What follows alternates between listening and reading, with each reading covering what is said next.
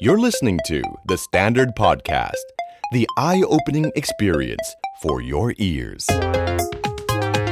The Power Game กับผมสอละคนอดุญญานนท์คุยการเมืองเป็นเรื่องสนุก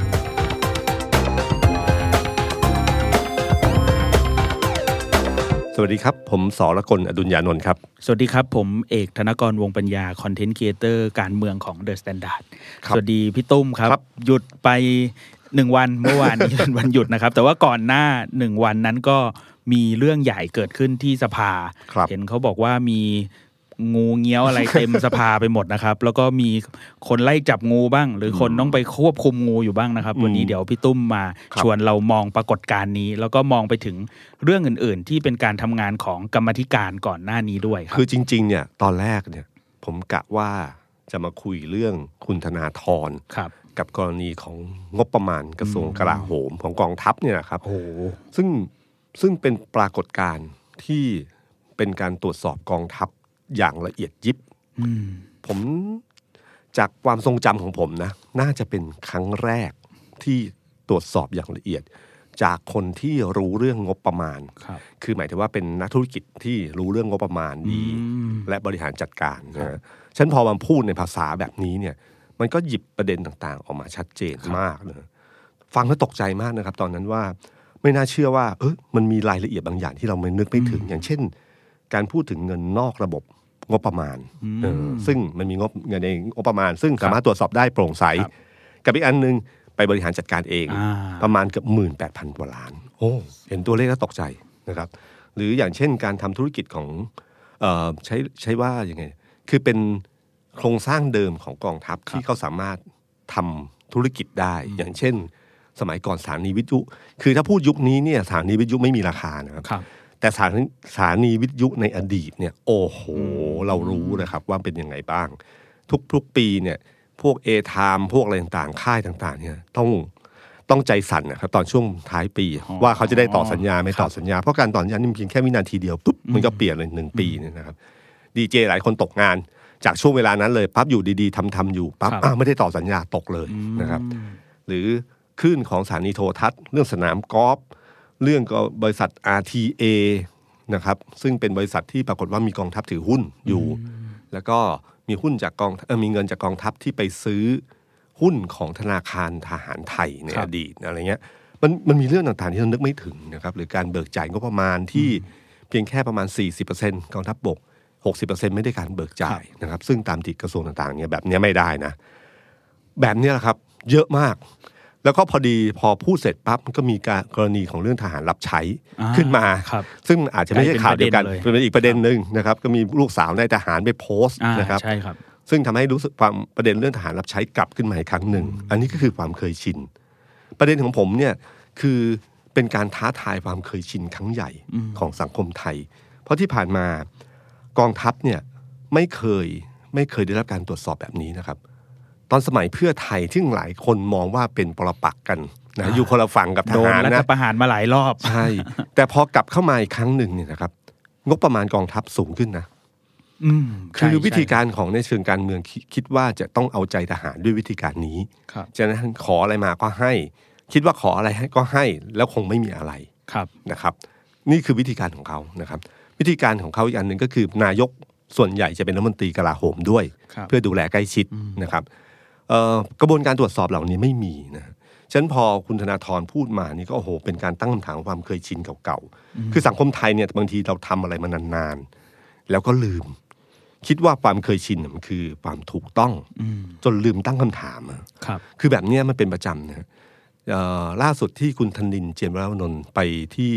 ที่ปารีสไปพูดเรื่องการศึกษา ครับ เขาตั้งคำถามอันหนึ่งที่ผมว่าน่าสนใจมากก็คือว่าทำไมมหาวิทยาลัยต้องเรียน 4 ปีแล้วจบ ถึงได้ปริญญาตรีเร็วกว่านั้นได้ไหม อืม ซึ่งแต่ก่อนเนี่ยความคือเราลืมไปว่าโลกแห่งความเปลี่ยนไปมันมาเร็วอะครับ ครับ สมัยก่อนการศึกษาเนี่ยความรู้มันต้องถ่ายทอดจากครูหรืออาจารย์ สู่นักเรียนหรือนักศึกษานะครับ มีความรู้อยู่สองด้านนั่นเองหนึ่งมาจากครูมาจากอาจารย์กับอีกสองคือความรู้ในห้องสมุด พอวันนี้โลกอินเทอร์เน็ตมันมาขึ้นมาอย่างรวดเร็วเนี่ยความรู้ใหม่ๆ มาเต็มเลยนะฮะฉะนันคำถามก็คือว่าทำไมจะต้องสี่ปีเหมือนเดิมหรือเปล่า ผมว่าคำถามนี้น่าสนใจนะ ถกเถียงกันได้มากมาย ครับ แต่มันคำตั้งคำถามกับความเคยชินเดิม อืม ๆ คุณธนาธรเนี่ยครับประเด็นนี้แหละครับที่ผมมองว่าน่าสนใจก็คือว่าตั้งคำถามกับความเคยชินเดิมๆว่าทำไมมันต้องเป็นอย่างนั้น ที่ผ่านมาที่เราเดินผ่านเนี่ยเพราะว่าเราคุ้นชินกับการเดินหลบหรือเปล่าทั้งที่ของมันวางเกะกะ อืม ถ้าเดินดีๆแบบปกติทั่วๆไป มันต้องเดินชน อืม เนี่ยครับคุณธนาธรเขาเดินแบบปกติ เขาเดินชนระเนระนาดเลยนะครับ ทิ้งทิ้งระเบิด ซึ่งไม่รู้ว่าของจะกระเด็นหรือตัวเองจะหกล้มไม่แน่ใจ นะนะครับ ตอนแรกจะคุยเรื่องนี้ ครับ แต่พอดีมันมีเรื่องใหญ่กว่า อืม ก็คือเรื่องของที่เอกพูดเมื่อกี้แหละครับ ครับ ก็คือเรื่องการพิจารณา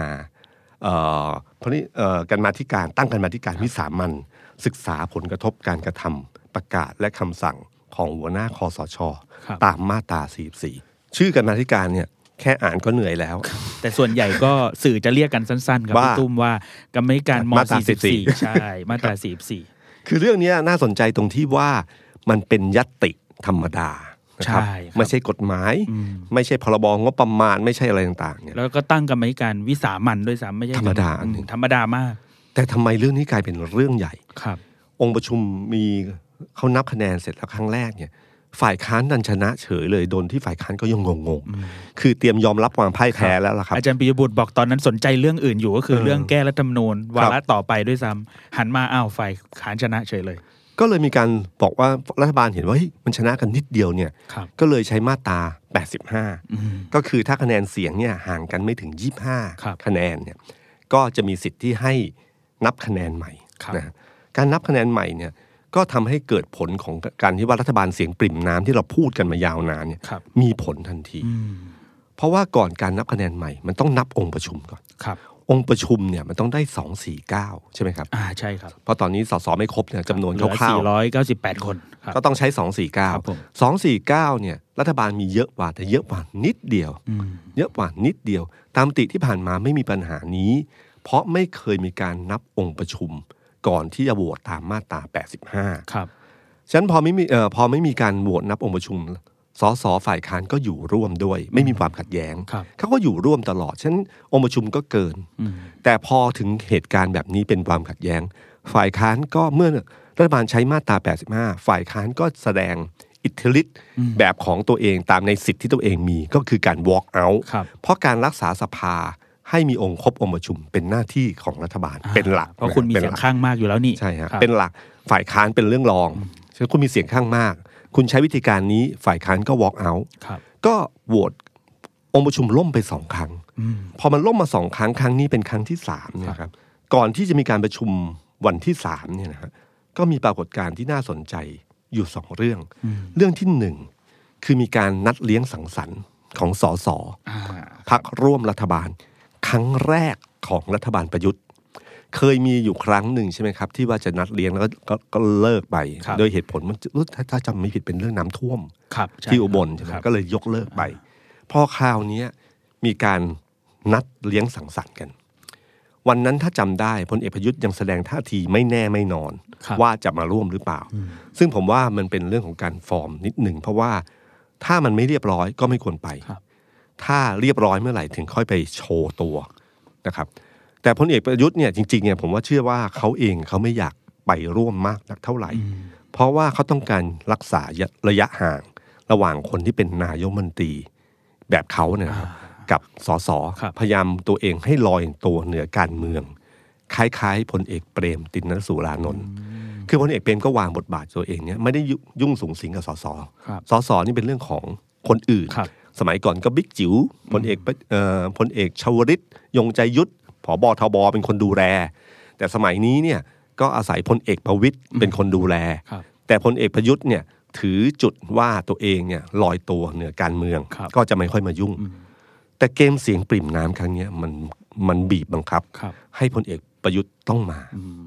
แต่พี่รู้ไหมครับว่าวันนั้นน่ะในวงกินข้าวสังสรรค์วันนั้นใครมาก่อนครับ ใครมาก่อน คนมาถึงเป็น คนแรก แรกๆเลยนะครับ คือคุณมงคลกิจ ครับ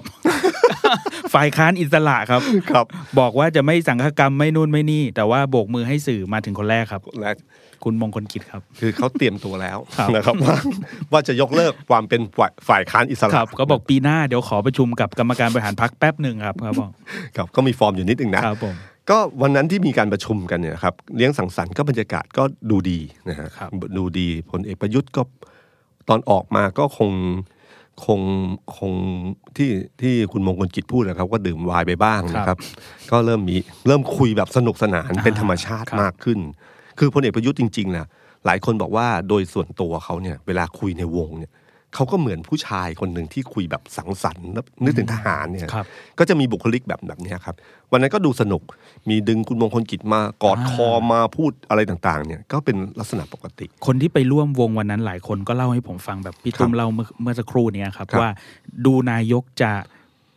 มีมีความสนุกที่แตกต่าง จาก จาก จาก ฟอร์มเดิมๆที่เคยเห็นใช่ไหมครับ ตั้งแต่แรก ๆ ที่เริ่มทำงานร่วมกันอะไรอย่างเงี้ยครับ ครับก็เลยผมว่าตามติดพักการเมืองสมัยเป็นพักร่วมรัฐบาลเนี่ยวิธีการเลี้ยงสังสรรค์สสรัฐบาลเนี่ยมันเป็นกระบวนการหนึ่งทาง ครับ การเมือง เพื่อแสดงหนึ่งคือความเป็นเอกภาพ อืม ของของรัฐบาลนะฮะมีเรื่องขัดแย้งอะไรปั๊บก็จะเคลียร์กันอยู่ในจุดนั้นนะครับ อืม แล้วก็มีภาพข่าวที่เป็นภาพข่าวในเชิงการเมือง ครับ ที่ค่อนข้างชัดเจนว่าเฮ้ยพักร่วมรัฐบาลกำลังเหนียวแน่นอยู่นะ ปึกนะ ปึ๊กนะ า อะไรทำนองเนี่ยครับ แต่ตอนที่กินเนี่ยนะครับมมันมีอยู่เรื่องหนึ่ง เมนูอาหาร อืม สังเกตไหมครับ เรื่องการเมืองเนี่ยบางทีเรื่องเล็ก ๆ มันเป็นเรื่องใหญ่ ครับ มันมีเมนูหนึ่งคืออซุปหูฉลาม ใช่ ไหมครับ ซุปหูฉลามเนี่ยเป็นที่รู้กัน ว่าหูฉลามเนี่ยมันมีการรณรงค์ ครับ หนักมากนะครับ ว่าไม่ควรไม่ควรมันเพราะเพราะหมายถึงว่าการกินหูฉลามหนึ่งชิ้นเนี่ยก็คือการเขาเอาภาพกันมาเห็นว่าคือตัดหูฉลามออกแล้วก็ทิ้งปลาฉลามลงไป ครับ คือถ้าหยุดกินหูฉลามเท่ากับหยุดฆ่าปลาฉลามเขาถึงใช้แคมเปญคำว่าหยุดกินหูฉลามเท่ากับหยุดฆ่า อ่า พลเอกประยุทธ์ก็เคยรณรงค์เรื่องนี้หนหนึ่ง ใช่ใช่ใช่มี แต่ตัวเองลืมดูรายละเอียด เสคงลืมดูรายละเอียด มี ว่าเม ชาว นู โซเชียลไปขุดมาครับ ครับ ว่าเคยพูดเรื่องนี้ครับ ก็เลยมีการขุดเรื่องนี้ขึ้นมา แล้วก็ผมว่าเสก็ไม่ละเอียดนะครับ ก็เมนูอื่นมีตั้งเยอะแยะเอาเมนูนี้มาก็กลายเป็นประเด็นขึ้นมา ครับ แต่ประเด็นเหมือนกับเล็ก ๆ นะครับ แต่มันกลายเป็นเอ่อประเด็นที่ค่อนข้างอ่อนไหวในเชิงสังคมอยู่นิดนึงแล้วสังเกตนะครับว่าคะแนนนิยมอะไรต่างๆมันขึ้นอยู่กับพวกเนี้ยเวลาเราดูสัญญาณ เรื่องเล็กๆกลายเป็นเรื่องใหญ่ทันที ถ้ากระแสความนิยมมันรู้สึกมีปัญหาขึ้นมานะครับ แล้วก็มีอีกมุมหนึ่งในงานเลี้ยงสังสรรค์ที่ผมว่าน่าจับตามองก็คือ การที่พลเอกประยุทธ์ลงมา แล้วก็โชว์ความเป็นหนึ่งเดียวของสามปอ ครับ สามปอคืออ ม คุณประยุทธ์ คุณประวิทย์แล้วก็คุณป๊อกนะฮะ อนุพงษ์ บิ๊กป๊อกอนุพงศ์นะครับสามคนเราบอกเนี่ยพี่ผมนี่พี่ผมขอให้มาถ่ายรูปร่วมกันอย่างเงี้ยเป็นเป็นภาพโดยที่ไม่ตั้งใจหรือเปล่า แต่มันแสดงเห็นความปึกที่ใครบอกว่ามีความอะไรต่างๆ ไม่จริงเหนียวแน่นมากนะครับ เรื่องที่สองคือนอกจากก่อนงานเลี้ยงสังสรรค์เนี่ยมันมีข่าวออกมาว่าพลเอกประยุทธ์เนี่ยเริ่มพูดเรื่องการยุบสภา อืมครับ มีหลายคนบอกว่าเนี่ยเป็นคำขู่จากพลเอกประยุทธ์แล้วนะ ว่าถ้าถ้าเอ่อองค์ประชุมล่มอีกเนี่ย เบาๆก็ปรับคอรมอ ครับ ถ้าหนักหน่อยก็ ยุบสภา ยุบสภานะครับ มีการโค้ดคำพูด การทวงบุญคุณพรรคประชาธิปัตย์เพราะว่าปมของเรื่องเนี้ยอยู่ที่พรรคประชาธิปัตย์ค่อนข้างเยอะมากนะครับพลเอกอนุพงศ์เนี่ยบอกว่าตอนเป็นท่านเป็นรัฐบาล ผมก็ช่วยดูแลประเทศให้ อืม คือจริงๆ พูดอยู่แค่นั้นเหมือนกับว่า ตอนที่เป็นรัฐบาลแล้วพลเอกเอ่ออนุพงศ์เนี่ยเป็นรัฐมนตรีว่าการกระทรวงเอ้ยโทษจริงเป็น เป็น ผู้บัญชาการทหารบก ครับ แล้วก็มีพลเอกประวิตยเนี่ยเป็นรัฐมนตรีว่าการกระทรวงกลาโหม ใช่ครับ ตอนเนี้ยสองคนนั้นน่ะช่วยดูแลนะ ตอนมีเหตุการณ์ปี 53เขาก็จะช่วยจัดการนะ ครับ ซึ่งแตกต่างจากตอนสมัยกปปส ที่คุณยิ่งรักษณ์เป็นรัฐบาล อ่า เขาก็จัดการแต่จัดการคุณยิ่งรัก ษณ์นะค ครับ รับผม มันไม่เหมือนกัน ครับ ครั้งนั้นคือจัดการเสื้อแดงนะครับ แล้วก็ใช้มาตรการตามที่เราเคยรู้กัน เหมัน มา ค้ำเก้าอี้คุณอภิสิทธิ์ให้ตอนนั้น ครับ ครับ จริงๆอ่ะคุณอนุพงศ์ไม่ได้พูดลึกไปว่า ไม่ใช่เพียงแค่ช่วยดูแลนะผมอ่ะช่วยจัดตั้งรัฐบาลให้ด้วยนะ อ่า จำเรื่องการจัดตั้งรัฐบาลในค่ายทหารได้ไหม ค ค รั รั บบ ผม เหตุการณ์ตอนที่คุณพิสิทธิ์เป็นนายกรัฐมนตรีเกิดขึ้น หลังจากพักพลังประชาชนโดนยุบ ครับ ช่วงนั้นมีความขัดแย้งอยู่ระหว่างกลุ่มคุณเนวินชิดชอบ ครับ นะครับ ที่หนุนคุณสมัคร แต่ปรากฏว่าคุณทักษิณเนี่ยเลือกคุณสมชายวงศ์สวัสดิ์ขึ้น ครับผม หักคุณหักคุณสมัครสุนทรเวชคือสุนเออพอหักคุณสมัครเออหักคุณสมัครสุนทรเวชปั๊บแล้วก็คุณเอาคุณสมชายขึ้น ครับ ทางกลุ่มคนเนวินก็ไม่พอใจ เพราะรู้ว่าสัญญาณส่งถึงเขาแน่นอน คุณสุเทพก็ไปเจรจาคุณเนวิน อ้างว่าบังเอิญเจอกันบนเครื่องบิน ที่อังกฤษแล้วเจอกันที่บนเครื่องบินอะไรอย่างเงี้ยนะครับ ครับ สุดท้ายแล้วก็ดึงคุณเนวิน ซึ่งหลายคนไม่เคยเชื่อว่าจะจับมือคุณสุเทพได้ ครับ ก็แยกออกมาเป็นกลุ่ม ตอนนั้นไม่ผมไม่ไม่อาจจะเรียกว่าเป็นงูเห่าได้ชัดเจน เพราะมันมีพักมันแตก ครับ แล้วก็แยกตัวออกมา มีรูปกอดกันครับพี่ตอนนั้นกอด ใช่ไหม กัน ครับ แล้วก็กอดกับคุณพิสิทธิ์ใช่ไหมครับ ครับ ครับ แล้วก็แต่ก่อนที่จะก่อนที่จะร่วมรัฐบาลเนี่ย มันต้องมีความต้องมีพลังพิเศษบางอย่าง ที่ทำให้คุณเชื่อมั่นได้ว่าร่วมกับฝั่งนี้แล้วได้เป็นรัฐบาลแน่ๆเพราะตอนนั้นเนี่ยคุณเอ่อคุณอนุทินเนี่ยก็กลัวนะครับ เพราะว่าอย่าลืมว่าบารมีคุณทักษิณไม่เบาในช่วงเวลานั้นฉะนันพอถึงจุดที่จะต้องร่วมเนี่ยมันต้องมีพลังพิเศษอะไรบางอย่างทำให้เชื่อว่ารัฐบาลชุดนี้เกิดขึ้นได้แน่ ครับ ก็นำไปสู่การจัดตั้งรัฐบาลในค่ายทหาร มีนักการเมืองหลายคนไปไประชุมร่วมกันที่ราบ 11นะฮะตอนนั้นอันนี้ไม่ใช่เรื่องลับนะฮะ ครับ ข่าวยุคสมัยนั้นออกมา ใช่ ตลอดนะครับ ใช่ครับ ทุกคนก็ไปประชุมกัน แล้วก็มีคุณอนุพงศ์อยู่ด้วย นั่นคือบุญคุณที่แท้จริงนะครับ ที่บุญคุณแท้จริงที่ไม่ได้พูด คือเสียงเวลาเขาพูดเนี่ยเขามีอยู่สองอย่างคือ พูดแบบที่เสียงที่ออกมา กับที่คุณไม่ได้ยินเสียง แต่ที่คุณไม่ได้ยินเสียงคือเรื่องนี้นะครับพอคุณนุพงศ์คุณนุพงศ์เนี่ยหลายคนเอ่อรุ่นใหม่ ๆ อาจจะไม่รู้ว่าคนเนี้ยจริง ๆ แล้วเนี่ยเป็นเสนาธิการคนสำคัญ ครับ เป็นคนที่มีบทบาทเงียบนิ่มนิ่มเงียบเงียบๆแต่ลึกมากนะครับเอ่อพลเอกอนุพงศ์คือเสนาธิการคนสำคัญในช่วงรัฐประหารปี 49เ ครับ อ่อกันยา 49 ที่รัฐประหารเนี่ยพลเอกสนธิเป็นประธานจริง ๆ เป็นเป็นหัวหน้าคณะปฏิวัติจริง ครับ ๆ แต่คนที่เป็นเสจริง ๆ คือคนนี้ คนนี้คือคนรุ่นเรียนรุ่นเดียวกับคุณทักษิณนะครับ อ๋อ แต่คุณทักษิณเนี่ยไปดึงอีกคนหนึ่งจะให้ขึ้นผบทบ ครับ คุณอนุพงศ์คุณอนุพงศ์ตอนนั้นเนี่ยนะครับเป็นคนวางแผนทุกอย่าง อันนี้คุณสนธิเล่าให้ฟัง ครับ นะครับเล่าในหนังสือไม่ใช่เล่าปกติเปิดเผยทั่วๆไปอยู่แล้วว่า เป็นคงวางแผนทั้งหมดยุทธการว่าไปบล็อกใครบล็อกใคร อ่า เพราะตอนนั้นคุณทักษิณก็วางกองกำลังของตัวเองไว้ ซึ่งเป็นเพื่อนทหารรุ่นเดียวกันอยู่ ครับ คุณอนุพงศ์ก็วางคนบล็อกบล็อกบล็อกบล็อกปุ๊บเสร็จแล้วก็นำไปสู่การรับประทานปี49นะครับนี่นี่คือบทบาทที่ เพื่อน สำ ร่ว คั ม ญ รุ่นใช่ไหม ใช่ครับ ครับ นี่คือบทบาทที่สำคัญ แล้วก็สิ่งสำคัญที่แต่นอกเหนือจากการทวงบุญคุณแล้วเนี่ย การพูดเรื่องการยุบสภาและปรับคลรมอเป็นการส่งสัญญาณที่มีผลกับทางการเมืองนะครับ ครับ เพราะว่านักการเมืองเนี่ย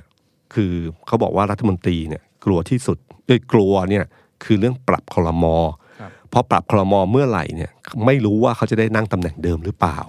นะครับ แต่สสกลัวที่สุด นักการเมืองทุกคนกลัวที่สุดคือเรื่องยุบสภา มันเริ่มต้นใหม่อะหนึ่งนอกจากเหนื่อยแล้ว มันเริ่มต้นเสี่ยงใหม่อีกครั้งหนึ่งไม่ใช่หมายว่าความว่าทุกคนจะมีสิทธิ์ได้กลับเข้าสู่สภาอีกครั้งหนึ่ง นี่เพิ่งเริ่มเอง ลงทุนลงแรงอะไร ครั ไป บ ตั้งเยอะยังไม่ได้คืนเลยนะครับ นี่เพิ่งเริ่มเองนะครับเพิ่งแบบเพิ่งได้ตำแหน่งเออเพิ่งได้เป็นสสการเมืองเข้าสู่เพิ่งเข้าสู่ระบบของรัฐสภาอีกครั้งหนึ่งนะครับ เหนื่อยอยู่ ไม่มีใครไม่ว่าจะเป็นรัฐบาลหรือฝ่ายค้านนะครับ ทุกคนไม่อยากยุบสภาเร็วนะครับฉะนั้นพอขู่คำนี้ออกมาปึ้งเนี่ย ผมเชื่อว่ามีผลมีผลมากๆ ในส่วนของสสฝ่ายรัฐบาลเอง คือฝ่ายค้านเนี่ยคงไม่แบบถึงถึงกลัวยังไงก็ตามที แต่ก็ทำอะไรไม่ได้ เพราะถ้าไม่ครบองค์ประชุมหรือไม่ครบเนี่ยมันขึ้นอยู่กับรัฐบาลนะครับ นั่นคือปรากฏการณ์ที่เกิดขึ้นก่อนที่จะเกิดกะวันที่วันที่สี่ธันวานะครับ ที่มีการประชุมกันนะฮะคือคนสสทั้งหมดเนี่ยกลัวเรื่องยุบสภาส่วนหนึ่ง เพราะว่าถึงยุบสภาคิดว่าพลเอกประยุทธ์จะไม่กล้าเหรอเพราะว่าถ้ายุบเมื่อไหร่เขาก็ไม่ได้เป็นนายกอีกเหมือนกัน ครับ แต่อย่าลืมนะครับพลเอกประยุทธ์มีไพ่สำคัญที่สำคัญที่สุด คือรัฐธรรมนูญฉบับนี้ เขียนไว้ว่า สว 250 คน มีสิทธิ์ยกมือ อ่าใช่ แล้วทุกสสสวทุกคนมีมีอะไรมีสิทธิ์ของตัวเอง ครับ ดมีความคิดเป็นของตัวเอง แต่ครั้งนี้แล้วโชว์ให้เห็นแล้วว่ายกมือเหมือนกัน ครับ นะครับ คิดเหมือนกันเลย ใช่ ฉันเท่ากับว่าเขาจริงๆเขามีพักการเมืองพักหนึ่งอยู่ ครับ แล้ว ที่มีเสียงอยู่ 250 การเมืองด้วยกันอ่านกันออกครับ ว่าเรื่องนี้ถ้ายุบสภาเมื่อไหร่ประยุทธ์ก็ยังคนเอกประยุทธ์ก็ยังมีความได้เปรียบ แล้วจริง ๆ พอยุบสภาเนี่ยครับตามรัฐธรรมนูญสวก็ทำหน้าที่แทนสสได้เลยครับพี่ ได้เลยใช่ไหมครับในช่วงระหว่าง ในช่วงระหว่างที่ เลือกตั้ง ใช่ ไหมครับ ครับ ฉะนั้นพอพอขู่ยุบสภาเสร็จปั๊บแล้วเกิดประชุมวันที่สี่เนะครับ ก็ทำให้ชัดเจนว่าสสรัฐบาลเนี่ยเป็นปึกแผ่นกันมาก มีการ วิปที่คุมกันแบบหนึ่งต่อหกนะครับชัดเจนเลยว่าทุกคนคุมเสียงเลยหนึ่งต่อหกหนึ่งต่อหก เดินกันว่อนสภาเลยครับพี่ วิปเยอะมาก วิบเยอะมากครับวันนั้น ครับแล้วก็ผมที่น่าสนใจก็คือว่าคุณชวนหลีกภัยไม่ขึ้นนะฮะ อ่าใช่ แล้วก็ ครับ ปล่อยคุณสุชาติตันเจริญกับคุณสุประชัย ซึ่งเป็นรองประธานสภาทั้งสองคนขึ้นแทน ครับผม ในเชิงการเมืองก็แบบนี้แหละครับก็คือวิธีการก็คือว่าถ้าเป็นเกมของรัฐบาลเขาควรจะให้ประธานสภาที่เป็นที่เป็นเอ่อมาจากพรรคเสียงข้างมากอะซึ่งตามที่ที่ผ่านมาเสียงข้างมากจะเป็นประธานรัฐสภาประธานสภาใช่ไหมครับ แต่ตอนนี้เป็นรองประธานเขาก็ปล่อยคุณสุชาติเล่นเกมนี้แทนนะครับเกมนี้ที่เห็นที่เห็นชัดเจนว่าพอคุณสุชาติขึ้นเนี่ยไอ้ตอนปิดนะฮะที่อยู่ดีๆบอกว่าอยากขอปิดประชุมปั๊บคุณสุชาติก็ตอนแรกจะเดินต่อแล้วได้สัญญาณอะไรแล้วก็หันกลับมาแล้วก็ปิดเลย ครับ นะครับก็คือเป็นการที่อ่าเป็นการแบบรู้กันอยู่พอสมควร ซึ่งวันนั้นนักข่าวดีใจมากครับ เพราะว่ากลับบ้านเร็วครับ พี่ กลัวจะเหนื่อยอีกครับปรากฏการณ์วันที่ 4 เนี่ยที่น่าสนใจก็คืออย่างที่ผมบอกครับเรื่องของนับคะแนนใหม่ลงคะแนนใหม่เอ่อกับอีกเรื่องหนึ่งก็เออมันมีการมีการทวงติ่งเรื่องการนับคะแนนใหม่ อืมครับ ใช่ไหมครับว่ากับการลงคะแนนใหม่เป็น ใช่ คนละเรื่องกัน มาตรา 85 เนี่ยต้องตั้งคำถามกับมันว่า วัตถุประสงค์มันคืออะไร แต่คำตอบของที่ผ่านมาก็คือที่ผ่านมาก็ทำแบบนั้น ครับ คำว่าที่ผ่านมาทำแบบนั้นก็เป็นความเคยชินอีกรูปแบบหนึ่งเหมือนกัน ว่าเคยทำว่าเอ่อการนับคะแนนใหม่หมายถึงการโหวตแบบขานชื่อ โดยคนที่มาจากองค์ประชุม ซึ่งเป็นองค์ประชุมใหม่ ไม่จำเป็นต้ององค์ประชุมเก่าที่เคยลงคะแนนแล้ ครั ว บ โดยลืมตั้งคำถามว่า เอ๊ะ จริง ๆ มาตรา 85 เนี่ยตั้งขึ้นมาเพราะอะไร มาตรา 85 พอเสียงห่างกันไม่ถึง 25 ก็เลยมีการนับคะขานนับคะแนนใหม่ เพื่อตรวจสอบว่ามันถูกต้องหรือเปล่า อืม คะแนนเดิมถูกต้องหรือเปล่า ถ้าเป็นวัตถุประสงค์นี้มันต้องนับคะแนนใหม่ในความหมายของอาจารย์ปิยบุตร ที่ก็คือให้คนกลุ่มเดิมมาโหวตไม่ใช่คนกลุ่มใหม่ ที่ไม่เคยลงชื่อ ถึงจะมีสิทธิ์ลงคะแนนด้วย ครับ นะครับ นี่คือความเคยชินรูปแบบหนึ่ง แต่เมื่อตัดสินไปว่าอ๋อที่ผ่านมาทำแบบนี้ก็ทำแบบเก่าไป ครับ พอโหวตขึ้นมาปั๊บ มันก็ผลปรากฏว่า โอ้ครบองค์ประชุม สสฝ่ายค้านวอล์กเอาท์แต่ก็ยังครบองค์ประชุม ครบองค์ประชุมเสร็จ แล้วก็พอผลโหวตขึ้นมาก็สุดท้ายแล้วก็ฝ่ายรัฐบาลก็ชนะ การมาธิการนี้ก็ล่มไปนะครับยตตินี้ก็ล่มไป แต่ประเด็นที่เห็นนะครับจากครั้งนี้ที่เกิดขึ้นก็คือหนึ่งเราเห็นรอยร้าวของรัฐบาล ที่มาจากพรรคประชาธิปัตย ครับ พรรคประชาธิปัตย์เนี่ยลงชื่อครบองค์ประชุม แต่ลงคะแนนสวนอยู่สี่คน ใช่ครับ มีคุณสาธิต คุณเทพไทย เสนพงศ์คุณพนิษฐ์ ครับ แล้วแล้ว อีก ใคร ท่านหนึ่งเป็นเอ่อสสคุณอันวาสาแหละครับ อ๋อ คุณอันวาสาแหละ สี่คน ครับผม ยังยืนยันเหมือนเดิมนะครับ ก็ลงคะแนนสวน ด้วยเหตุผลที่เพราะมากของเขาก็คือหนึ่งมันเป็นยัตติที่พรรคประชาธิปัตย์ยื่นเอง ครับ อคุณสาธิตเป็นคนยื่น การที่สองก็คือเป็นอุดมการณ์ของพรรค ครับ นะครับมันมีอยู่ข้อหนึ่งที่ชัดเจนเรื่องผัดเด็จการเรื่องมาตรา44 ก็มาจากเรื่องนี้ ครับ ฉะนันก็ยืนหยัดก็ปรากฏยกส่วน 4 คนนะ ใช่ ครับ ครับ เออจริง ๆ ต้องยอมรับว่าพรรคประชาธิปัตย์เนี่ยไม่ได้เป็นเอกภาพเหมือนในอดีตนะมันมีหลายกลุ่มมากนะครับมีกลุ่มกปปสเก่านะครับที่ถาคุณถาวรเสนเนียม ครับ ที่มาจากรากฐานของคุณสุเทพเทือกสุบรรณ อืม มีกลุ่มคุณพิสิทธิ์นะครับแม้เวลาออกไปแต่อดีตหัวหน้าพักนะครับ ก็ยังมีกลุ่มเนี้ยอยู่ค่อนข้างใหญ่ทีเดียว มีกลุ่มคุณจุลินทร์และก็มีอื่นๆอีกมากมายที่แตกกระจายกระจายอยู่ในพรรคประชาธิปัตย์ แล้วข้อที่สองคือว่าพรรคประชาธิปัตย์เนี่ยฐานเสียงเนี่ยเป็นฐานเสียงเดียวกับพลังประชารัฐที่เขาได้เสียงน้อยแบบนี้เนี่ยเพราะว่าโดนแย่งไปจากพลังประชารัฐ ครับ ถ้าเราดูเสียงเอ่อจำนวนสสที่พักพลังประชารัฐได้นะครับว่ามาจากเขตไหนบ้างเนี่ยปรากฏว่าส่วนใหญ่เป็นเขตที่แข่งขันกับพักประชาธิปัตย์หรือเอ่อสสเก่าเป็นประชาธิปัตย์เยอะมาก ฝ่ายค้านที่ประชาธิปัตย์ที่ไม่เคยโดนตีแตกได้นะครับในอดีตเพื่อไทยพลังประชาชน ไทยรักไทยเนี่ยพยายามหลายครั้งหลายหนไม่เคยตีได้เลยนะครับหวาดหมดตลอด มีครั้งนี้แหละครับเสียให้พลังประชารัฐเยอะมากทีเดียว ฉะนั้นเมื่อฐานเสียงเป็นฐานเสียงเดียวกันเนี่ยในยุทธศาสตร์ของการร่วมรัฐบาล เรานึกถึงนะครับ ว่าถ้าเราเป็นประชาธิปัตย์มีฐานเสียงร่วมกับพรรคพลังประชารัฐ ที่มีนายกคือพลเอกประยุทธ์ ครับ แล้วก็พลังประชารัฐเป็นแกนนำรัฐบาล ถ้าเราทำตามรัฐบาลทุกเรื่อง เสียงส่วนใหญ่คะแนนนิยมส่วนใหญ่ก็จะไปพลังประชารัฐไปที่พลเอกประยุทธ์ ไม่มีผลดีทางการเมือง คุณจะกอบกู้กลับมาไม่ยากมากฉะนั้นอย่าแปลกใจครับที่ว่ายุทธศาสตร์ของเขาคือเข้าร่วมแต่แตกต่าง คือเข้าร่วมรัฐบาลเพื่อได้ใช้อำนาจรัฐในการที่ทำตามนโยบายของพรรคหรือสร้างผลงาน แต่ต้องแตกต่าง อืม หรือต้องแสดงตัวให้ชัดเจนว่านี่ผลงานของผมนะจำนำเอ่อรับประกันเอ่อประกันราคาพืชผลทั้งหลายเป็นผลงานของผมนะ อืม คือต้องทำให้ชัดเจนว่าเป็นผลงานของผม เป็นนโยบายของพรรคเพราะถ้าไปกลืนเป็นรัฐบาลเดียวกันเมื่อไหร่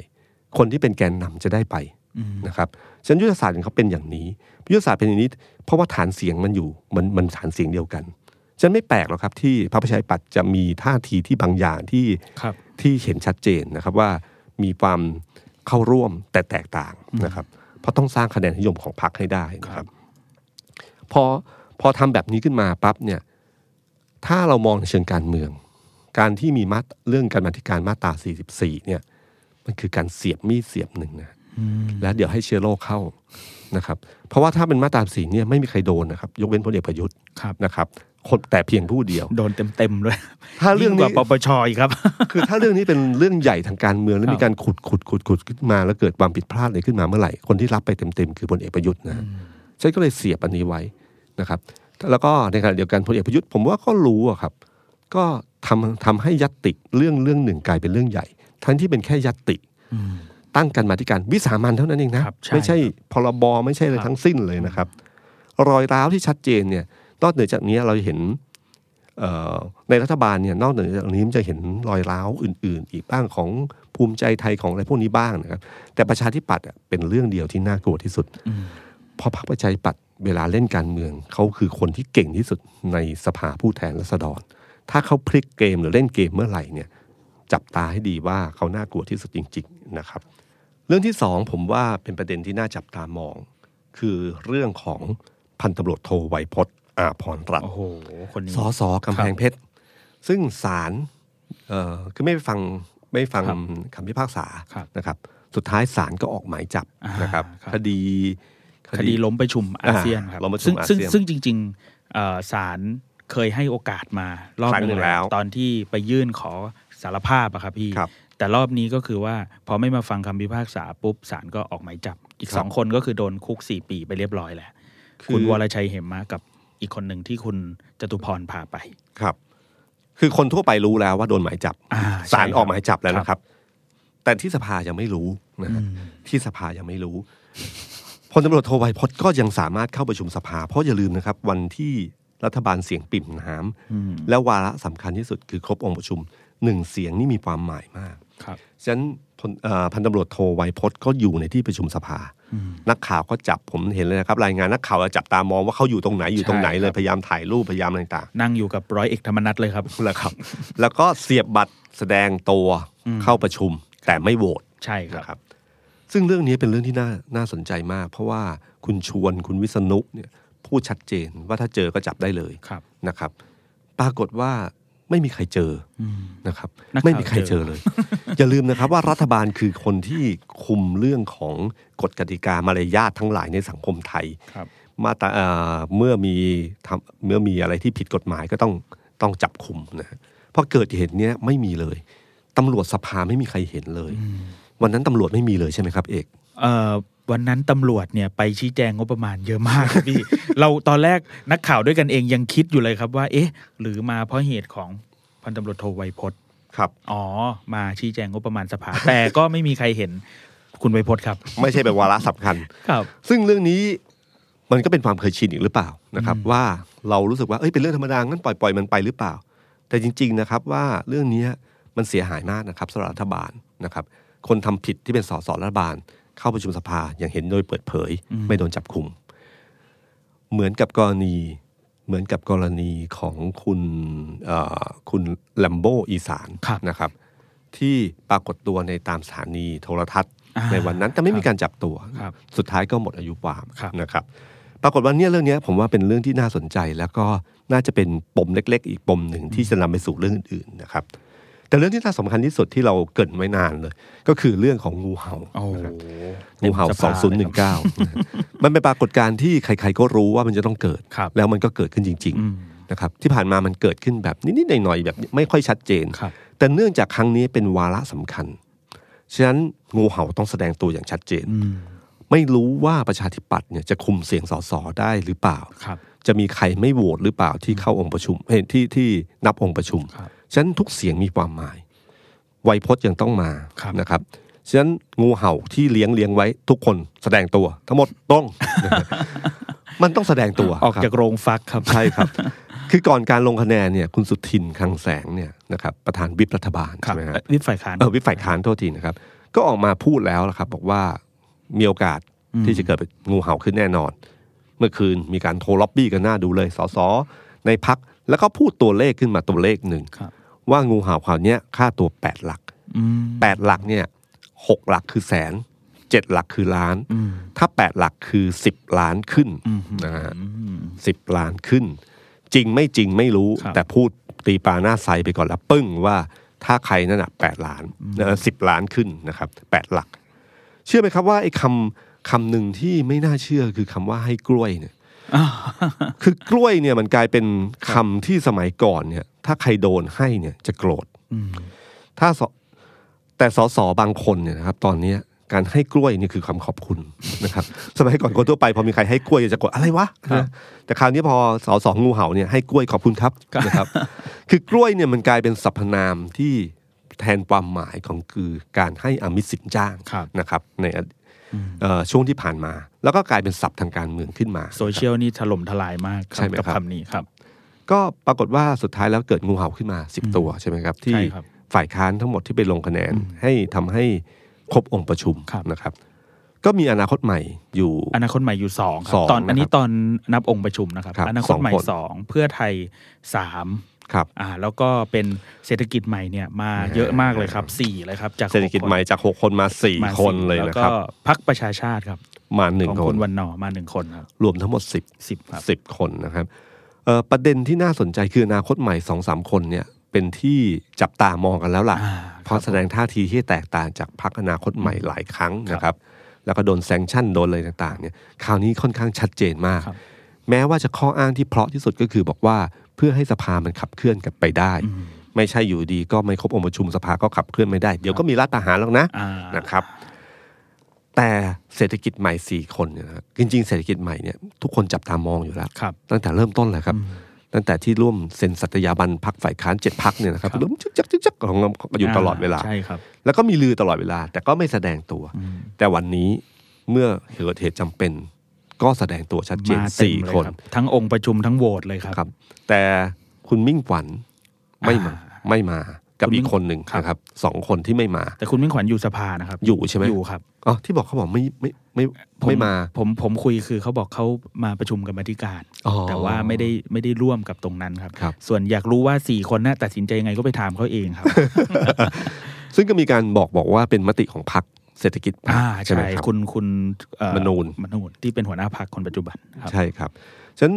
ปฏิกิริยาที่ชัดเจนว่ากลุ่มเนี้ยมีโอกาสที่จะเข้าร่วมรัฐบาลเยอะมากนะครับ ส่วนเพื่อไทย 3 คนที่น่าสนใจก็คือว่า อืม มีคุณพรพิมลธรรมสาร ครับป ของป ทุมธานี ทุมธานี ครับ มีคุณขจิต ครับ ของอุดรธานี ใช่ครับ ซึ่งคุณขจิตหลายคนสงสัยมาก เพราะว่าจริงๆ คุณขจิตเนี่ยอยู่ภาคอีสาน อ่า ภาคอีสานก็รู้ว่าเพื่อไทยอะแรง ครับ ถ้าโดยเฉพราะอยู่อุดรธานีด้วยนะ อืม การแสดงปฏิกิริยาแบบนี้ เอ๊ะ มันมีอะไรหรือเปล่า อืม คุณคจิตก็พยายามจะอ้างว่าเขาเสียบบัตรค้าง แต่ค้างมาสองครั้งแล้วนะ ครับ ถ้าจำได้ว่าครั้งครั้งที่แล้วนับองค์ประชุมคุณคจิต ครับ ก็เสียบบัตรค้างนะ ครั้งนี้ก็เสียบบัตรค้างอีกเหรอ คนก็ถามว่าไอ้ค้างไว้แล้วมันกลายเป็นมติได้ยังไงกลายองค์ประชุมได้ยังไง ถ้าไม่มีคนไปกด กดใช่ ให้ ไหม บัต ครั ร บ มันทำงาน อืม ก็มีใครแอบกดหรือเปล่า ครับ นะครับ ก็ว่ากันไป ครับผม เชื่อไม่เชื่ออยู่ที่ ผมว่าสามัญสำนึกของคนเนี่ยที่จะบอกเองนะครับ ครับผม แต่คนสุดท้ายคือคุณพล พลภูภูมิ มินะครับ ครับ เป็น วิ สอ พัฒน์ภูมิประเทศ เป็นสสบึงกลุ่มคันนายาวครับสสกทม คนนี้ปรากฏว่ามีการเอ่อมีการออกมาชี้แจง ไม่ใช่จากคุณพลภูมิเอง อืม แต่มาจากคุณสุทินคลังแสง ครับ แล้วก็มีสสหลายคน ของพรรคเพื่อไทยออกมาพูด โดยเฉพาะคุณวิชาญมินชัยนันท์ที่เป็นเหมือนประธานภาคกทมด้วยครับ ครับ ก็อ แล้ว อก ก็ มาพูด ค่อนข้างใกล้ชิดกัน ใช่ คู่นี้นะครับ ใช่ครับ แล้วก็มีความสัมพันธ์ในทางการเมืองกันมาโดยตลอด ครับ ก็มาบอกขอความเห็นใจให้ อืม ก็บอกว่าเขารู้กันอยู่แล้วในพักอ่ะเพราะคุณบำภูมิเนี่ยบอกแล้วว่าขอความเห็นใจ อืม คุณบำภูมินี่โดนคดีของปปชใช่ไหม ใช่ ครับ เรื่ เรื่ อ อง ง แจ้งบัญชีทรัพย์สินไม่ครบอะครับ ไม่ครบ อ่าครับ เพราะว่าเอ่อมันมีหนี้ที่เกิดจากตัวบัตรเครดิตนะครับ ที่เขาลืมแจ้งไป ก็หลักหมื่นนะครับพี่ตุ้ม คือตัวเลขหลักหมื่น ใช่ นะครับ แต่ป ไม่ ป ได้ ชก็ก็ดำเนินกระบวนการตามขั้นตอน แล้วสุดท้ายก็ไปสู่ศาลฎีกาแผนกคดีนักการเมือง ว่าจงใจปกปิดบัญชีทรัพย์สินหรือเปล่าอะไรอย่างเงี้ยครับ ซึ่งผลของมันก็จะทำให้คุณพลภูมิเนี่ยอาจจะถูกตัดสิทธิ์ทางการเมือง ลงสมัครสสต่อไม่ได้อะไรอย่างเงี้ยครับ ซึ่งก็มีการเขาเอ่อคุณสุทินพูดชัดเลยนะเขาเหมือนกับมีการคุยกับผู้ใหญ่ทาง อ่า โน้น ใช่ครับ แล้วก็ช่วยเหลือเรื่องคดี ครับ สุดท้ายผลการตัดสินก็คือว่า หลุดไป เพราะหมด เพราะ อา ว่า ยุความ หมดอายุความก็คือ ปปช ไม่สามารถส่งได้ทันภายในอายุความห้าปี คือปปชไม่สามารถส่งตัว ใช่ ได้ทันในอายุความ 5 ปี ใช่ครับ ก็เลยพ้น ก็เลยพ้น ยกฟ้อง ยกฟ้องไป ยกฟ้องไป แต่ว่าภรรยาของคุณพลภูมิเนี่ยก็เคสเดียวกัน แต่อันนั้นก็ถูก โดน โดนไป ตัดสิทธิ์ ค การเมืองด้วย ครับแต่ว่านั้นเล่นเป็นการเมืองท้องถิ่นนะครับ ครับ สกครับ ประเด็นที่น่าสนใจคือคำว่าหมดอายุความ เมื่อกี้เราพูดถึงกรณีของแลมโบอีสาน ครับ คนกลุ่มหนึ่งก็คือการย้ายมาอยู่พักพลังประชารัฐ สุดท้ายแล้วคนอื่นโดนหมดแลมโบอีสานไม่โดน ครับ นะเพราะว่าหมดอายุความตำรวจไม่สามารถจับคุมตัวมาศาลได้ทัน ครับผม นะครับ ก็หมดอายุความ ผมว่าตรงนี้แหละครับน่าสนใจ เพราะจำได้ไหมครับว่าก่อนการเลือกตั้งเนี่ย มีคนพูดกันมากว่า เอ๊ะทำไมสสหลายคนย้ายพักไปเยอะมาก เพื่อไทยเยอะมากจริง โอ้โหครับ ๆ ในคนกลุ่มคนที่แทบจะไม่น่าเชื่อว่าจะย้ายไป ครับ ก็มีการย้ายไป ครับ ทุกคนก็มีพูดถึงเรื่องคดีความ อืม ก็เป็นข่าวลอยลมมาเรื่อยคดีความคดีความ มีคำทักทายในพักประเภทว่า คนหนึ่งเดินเข้ามาบอกอ้าวมาอยู่ด้วยเหรอโดนคดีอะไร อืม นี่คือคำทักทายนะ โอ้โหครับ ก็ก็ปรากฏว่า หลังจากข่าข่าวนี้มันล่องลอยตามสายลมเนี่ยมันก็เลยมีรูปธรรมที่เกิดขึ้นอยู่สองอัน คือคุณแลมโบอีสาน คุณพลภูมินะครับ ที่ขาดอายุความ ขาดอายุความคนแรกของแลมโบแลมโบอีสานคือตำรวจ อืม ขาดอายุความคนที่สองคุณพรหมภูมิคือปอปอชอส่งตัวไม่ทันนะครับ ก็เนี่ยแหละครับ นี่คือกลไกที่สำคัญที่สุด ในอดีตเนี่ย ต้องอย่าลืมว่าในอดีตงูเห่า ที่มันไม่ได้เป็นครั้งแรกในการเมืองไทยมันเกิดขึ้นมาหลายครั้งแล้วนะครับ ในอดีตเนี่ยงูเห่าเนี่ย มันมีเพียงแค่เงินกับตำแหน่ง คือคุณย้ายไปอยู่กับผม ผมให้ตำแหน่งรัฐมนตรีคุณ สมัยคุณวัฒนาย้ายไปกับอยู่กับรัฐบาลคุณชวนใช่ไหมฮะ ก็ได้ตำแหน่งรัฐมนตรีไปนะครับ จากพรรคประชากรไทยไปอยู่ไปไปร่วมรัฐบาล ครับ นะครับงูเห่าที่ผ่านมาก็มีข่าวลืออยู่แค่สองอย่างครับ คือเงินกับตำแหน่ง อืม แต่วันนี้พศนี้ 2019 2562เนี่ยครับฟาร์มงูเห่าเนี้ใช้ทั้งเงินตำแหน่งแล้วก็คดีความ ครับ ซึ่งผมว่าเรื่องเนี้ยเป็นเรื่องที่ที่น่าเศร้ามากนะครับ เพราะว่าเงินกับตำแหน่งพอได้ อืม แต่พอเป็นเรื่องของคดีความ อืม มันมีผลถึงต่อความเชื่อมั่นกระบวนการยุติธรรม ครับ กระบวนการยุติธรรมเนี่ยมันหมายถึงการใช้ธรรมเพื่อยุติความขัดแย้งทั้งหลาย ครับ แต่ถ้าคนรู้สึกว่าไม่ใช่ธรรมแล้วเนี่ย มันเป็นสองมาตรฐานเนี่ยความขัดแย้งจะไมมีวันจบสิ้นเลย เพราะทุกคนรู้สึกว่าผู้ตัดสินไม่เป็นธรรมนะครับ กระบวนการยุติธรรมมันไม่เป็นธรรมฉะนั้นคุณเอาไม่ควรเอาเรื่องนี้มาเกี่ยวข้องเลยแม้แต่นิดเดียว ครับ เกี่ยวข้องปั๊บเนี่ยมันไม่ใช่พังทลายทางการเมือง แต่โครงสร้างสังคมไทยเนี่ยมันพังทลายไปด้วยนะครับ นี่คือสองเรื่องที่เกิดขึ้นผมไม่รู้จะมีสามสี่ห้าหรือเปล่านะครับ นี่คือหนึ่งอีกความเคยชินอีกเรื่องหนึ่งนะครับ จากเรื่องที่เกิดขึ้นทั้งหมดเนี่ยถามว่าจะเกิดอะไรขึ้นต่อไป ครับ ผมมองว่าหนึ่งนะครับ ถ้ารัฐบาลรู้เรื่องเสียงปริ่มน้ำแล้วเนี่ย มันจะนำมาสู่การที่จะต้องระดมเสียงเข้าร่วมให้มาช่วยสนับสนุนรัฐบาลมากขึ้นกว่าเดิม ครับ พรรคเศรษฐกิจใหม่มีท่าทีแล้วครับว่าจะเข้าร่วมรัฐบาล แม้ว่าคุณมิ่งขวัญยังไม่พูดอะไรก็ตามทีนะครับ แต่คุณประยุทธ์ออกมาให้สัมภาษณ์ก็ค่อนข้างเปิดเปิดว่างแล้ว ครับ แต่ยังพูดเรื่องการต่อรองข้อร้องข้อมอก็ยังพูดบอกว่าให้เป็นเรื่องนักการเมืองคุยกับนักการเมืองกันนะครับ แต่ผมว่ามันจะไม่ใช่เรื่องง่ายนัก เพราะว่าคนต่อรองคนหนึ่งถ้าสมมติว่าคุณมิ่งขวัญจะเข้าร่วมนะครับ สมมุตินะครับ ครับ ผมว่าคุณมิ่งขวัญน่ะต่อรองสูง อืม ไม่ใช่ต่อรองธรรมดา ครับ แม้ว่ามี 6 เสียง แต่ 6 เสียงในวันนี้ มันมีความสำคัญมากกว่า 6 เสียงในอดีต ครับ นะครับฉะนั้น 6 เสียงตรงนี้เนี่ยเขาต่อรองสูงแน่นะครับอย่าลืมว่าคุณมิ่งขวัญเนี่ยเคยเป็นรองนายกรัฐมนตรีฝ่ายเศรษฐกิจ ครับผม เคยเป็นรัฐมนตรีพาณิชย์มาแล้ว ครับ เทียบกันระดับชั้นเนี่ยมันน้องๆคุณสมคิดอะครับ อืม นะครับแม้ว่าที่ผ่านมาเนี่ยคุณสมคิดเนี่ยเคยชวนคุณมิ่งขวัญเข้ามาช่วยทางการเมืองตอน ครับ สมัยไทยรักไทย คือมันมีความผูกพันกันอยู่ แต่เพียงแต่ว่าณวันนี้ในฐานะของคุณมิ่งขวัญเนี่ยเทียบเท่าคุณสมคิด ครับ แม้ว่าจะมี 6 เสียงก็ตามที อืม ฉะนั้นการต่อรองตำแหน่งตรงเนี้ยจะค่อนข้างค่อนข้างอ่อนไหวพอสมควร ถ้าภายใต้เพียงแค่พักพลังประชารัฐเฉยๆให้ตำแหน่งในตำแหน่งหนึ่งในพักพลังประชารัฐไม่เป็นไร อืม แต่ถ้าเกลี่ยฝุ่นตลบไปสู่พรรคการเมืองอื่นเมื่อไหร่เนี่ย มันจะเกิดปัญหาได้ในรัฐบาล ครับ เรื่องตำแหน่งนี้เรื่องสำคัญนะครับ ถ้าทำให้คนอกหักขึ้นมาเมื่อไหร่เนี่ย มันมีโอกาสทีเดียวนะครับ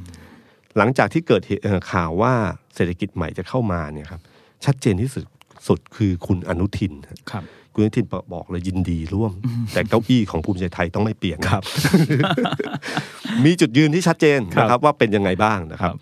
เรื่องที่สองก็คือว่าฉันถ้าเสียงปริ่มน้ำเศรษฐกิจใหม่เข้าร่วม สมมติเข้าร่วมจริงนะครับมันก็จะทำให้เสียงเพิ่มขึ้น อืม เสียงรัฐบาลที่เหมาะสมนะครับก็คือประมาณ 270 ครับ เพราะ 270เนี่ยความหมายคือนอกจากทำให้ครบองค์ประชุมได้ง่ายขึ้นแล้วเนี่ยนะครับ มันยังจะทำให้ความห่างกับฝ่ายค้านเนี่ยสูงขึ้นกว่าเดิมเอ่อถ้าคิด 500 ง่ายๆ คือ 270 กับ 230 ห่างกัน 40 ไม่ใช่ห่างกัน 10กว่าคะแนนเหมือนวันนี้นะครับ ตอนนี้มีประมาณสองห้าสี่ต่อสองสี่สี่ นะครับ ก็สิบ 10 เสียง คะแน แบ น บที่พี่บอกครับ แต่ถ้าเป็น 270 กับ 230 เมื่อไหร่ มันคือ 40 มันมันไปเที่ยวไหนได้พอสมควร นับ นะคใหม่ รับ ไม่ได้ ด้วย นะครับฉะนันต้องการเสียงเพิ่ม ครับ เศรษฐกิจใหม่อย่างเดียวไม่น่าจะพอ อืม หลายคนบอกว่าเฮ้ยน่ากลัวนะ ว่าพรรคอนาคตใหม่ อาจจะ อืม มีแรงสะเทือนขึ้นมา ครับ การเร่งคดีต่างๆขึ้นมา เพื่อให้เกิดการยุบพักอนาคตใหม่หรือเปล่า อืม เพราะถ้ายุบพักมันคือการระเบิดแดง หมายถึงว่าถ้าแบบภาษานุกเกอร์คือระเบิดแดงก็คือ ทุกคนอิสระไปอยู่ตรงไหนก็ได้ อืม ฉะนั้นพออยู่ตรงไหนก็ได้ ก็ไม่จำเป็นต้องอยู่พักอนาคตใหม่ที่จะตั้งพักใหม่ขึ้นมารับนะครับ อาจจะไปอยู่พักอื่นก็ได้ นั่นคือช่วงเวลาสำคัญนะครับฉะนั้นถ้าเป็นไปได้ระเบิดแดงดีที่สุด เพราะมีสิทธิ์จะได้หวานมาสักสิบหรือยี่สิบเสียงนะครับครับถ้าเป็นไปได้นะครับ แต่ไม่รู้ว่าจะเกิดขึ้นหรือเปล่านะครับ ถ่ายกันเล่นๆ ครับ เรื่องที่สามก็คือว่าถ้าถ่ายกันเล่นๆอีกอันหนึ่งก็คือ ตามปฏิในเชิงการเมืองเวลาข่าวการเมืองมันมันรัฐบาลมันฝ่ายตั้งรับแบบนี้เนี่ย มันต้องสร้างข่าวใหม่ อืม เพื่อเปลี่ยนทางไฟขึ้นมา ข่าวอะไรก็ตามทีที่ทำให้ฝ่ายค้านเป็นผู้ร้าย ครับ ขึ้นมาทันที หรือข่าวอะไรขึ้นมาใหญ่ ๆ ขึ้นมาอันหนึงทำให้คนสนใจไปอีกทางหนึ่งข่าวเดิมๆที่เราไม่อยากให้เขาได้ยิน คนก็จะฟังน้อยลง ครับ นะครับอันอันนี้ลองดูนะครับ อืม ข้อที่สี่คือเรื่องของงูเห่า ครับ คือผมว่าเรื่องเนี้ยต้องคุยกันเยอะนะครับว่างูเห่าเนี่ยเป็นเรื่องที่เราพูดกันมาตั้งนานแล้ว ตั้งแต่การร่างรัฐธรรมนูญฉบับนี้ขึ้นมา ครับ ว่ารัฐธรรมนูญฉบับนี้เปิดกว้างให้เกิดงูเห่าอย่างชัดเจนมาก เพราะให้อิสระกับสสโดยที่ไม่ต้องฟังเสียงพักนะครับ และต่อให้พักไล่ออก คุณก็จะมีสิทธิอิสระที่จะไปที่ไหนก็ได้นะครับไอ้สิ่งเหล่านี้คือสิ่งที่รัฐธรรมนูญฉบับนี้เปิดทางไว้ ครับ นะครับ งูเห่าคุณก็รู้ว่างูเห่าเนี่ย มันต้องใช้เงิน อืม มันไม่มี มันคือจะใช้พูดว่ายังไง อ้างเหตุผลอะไรก็ตามที แต่เรารู้รู้ว่าจริง ๆ มันคืออะไร ถ้าผมสรุปว่างูเห่าต้องใช้เงิน ที่ผ่านมาเคยบอกว่าสอสอซื้อเสียง แล้วนักการเมืองจะถอนทุน อืม แต่คราวนี้ใครล่ะที่ซื้องูเห่า ซื้องูเห่าก็ต้องใช้เงิน แล้วเขาจะต้องถอนทุนไหม ครับ เขาเอาเงินมาจากไหน อืม ถ้าใช้เงินก็ต้องหาเงิน แล้วหาเงินมาจากไหน อืม มันก็คือเข้าสู่วงจรอุบาทของการเมืองไทยแบบ ครับ เดิมๆคำถามก็คือว่า เมื่อเป็นแบบนี้เนี่ย เราต้องการการเมืองแบบนี้เหรอ อืม นะครับ คือผลจากกรณีงูเห่าครั้งเนี้ย มันยิ่งตอกย้ำให้รู้ว่า เรื่องแก้รัฐธรรมนูญเป็นเรื่องสำคัญ ครับ รัฐธรรมนูญฉบับนี้ปล่อยแบบนี้ไปเนี่ยการเมืองจะไปเรื่อยๆ เหมือนกับย้อนยุคที่เขาบอกว่าย้อนยุคห้าสิบปี นี่คือเรื่องจริงนะครับ ถ้าใครใครอยู่ทัน ครับ ผมไม่ทันครับ บังเอิญผมทัน ทันสมัยเด็ก ๆ ครับ ก็พอรู้อยู่บ้างว่านี่แหละครับ คือการย้อนยุคเข้าไปสู่ช่วงเวลานั้นจริง ๆนะครับ ผลงูงูเห่าวันนี้เนี่ย มันมันไม่เหมือนอดีตแล้วนะครับเอ่อคนที่เป็นงูเห่าคิดว่า จะอยู่แบบเดิมสบายๆมันไม่ได้โซเชียลมีเดียหรือเทคโนโลยีต่างๆ เนี่ย มันมันทำให้อดีตไล่ล่าคุณ ครับ สอสอหลายคนที่เป็นเป็นงูเห่าวันนี้เนี่ยต้องปิด Facebook หนีเลยนะ อืมใช่ครับ ต้องปิดคอมเมนต์เลยนะ ต้องโดนถล่มหนักหน้าในเพจของจังหวัดของตัวเองนะครับ นี่คือปรากฏการณ์ที่เกิดขึ้น อืม อย่าคิดว่าคนจะลืมง่ายๆนะครับ ปฏิยาวันที่ที่เจอเนี่ย ผมว่าจะทำเป็นบทเรียนอันหนึ่งที่ว่าใครคิดจะเป็นงูเห่าอีกครั้งหนึ่งอะเขาจะเจอเสียงอย่างเงี้ย ที่เดิมๆเนี่ยเคยเป็นแล้วคุณไม่ได้สัมผัสเดินไปหาประชาชน เสียงก็ไม่เข้าหูคุณ แต่วันนี้คุณเปิดหน้าจอมาอะไรเสียงเข้าหูคุณทันที ครับ นะครับเรื่องนี้คือเรื่องที่นักการเมืองต้องมองเหมือนกัน ในมุมของรัฐธรรมนูญก็คือว่าถ้าเกิดเหตุการณ์แบบนี้ขึ้นมาเนี่ยการแก้ไขรัฐธรรมนูญที่เป็นยตติครั้งต่อไปเนี่ยเราควรจะมาต้องดูดีๆ แล้วว่าเราควรจะแก้มุมนี้ประเด็นนี้หรือเปล่านะครับเพราะคำถามสำคัญวันนี้ที่ผมอยากจะบอกก็คือว่ามันมีคำถามสำคัญอยู่สองคำถาม เราต้องถามตัวเองว่าเราต้องการการเมืองแบบนี้หรือ อืม การเมืองแบบนี้เป็นการเมืองที่เราต้องการจริงหรือจำได้ไหมครับว่าเราเคยพูดถึงเรื่องการปฏิรูปการเมือง ครับ สมัยกปปสพูดคำว่าการปฏิรูปการเมือง ปฏิรูปก่อนเลือกตั้งตลอด ใช่ครับ แล้วก็หลังจากที่คอสชเข้ามา ก็พูดถึงเรื่องนักการเมืองในแง่ลบ ครับ แล้วคิดว่าจะทำการเมืองให้ดีขึ้น ร่างรัฐธรรมนูญฉบับนี้ขึ้นมา มีการเลือกตั้ง ครับ แล้วพลเอกประยุทธ์ก็กลับมาเป็นนายกอีกครั้งหนึ่งคำถามก็คือว่านี่คือปฏิรูปการเงินแบบนี้เหรอคือสิ่งที่ต้องการและอยากเห็น ใช่เหรออแน่ใจเหรอว่าห้าปีที่เราสูญเสียไป แล้วมันได้ได้การเมืองแบบนี้ขึ้นมา ใครที่บอกว่ามีคนเคยบอกว่าการรักษาอำนาจแต่ยมันน่ากลัวที่สุดนะครับ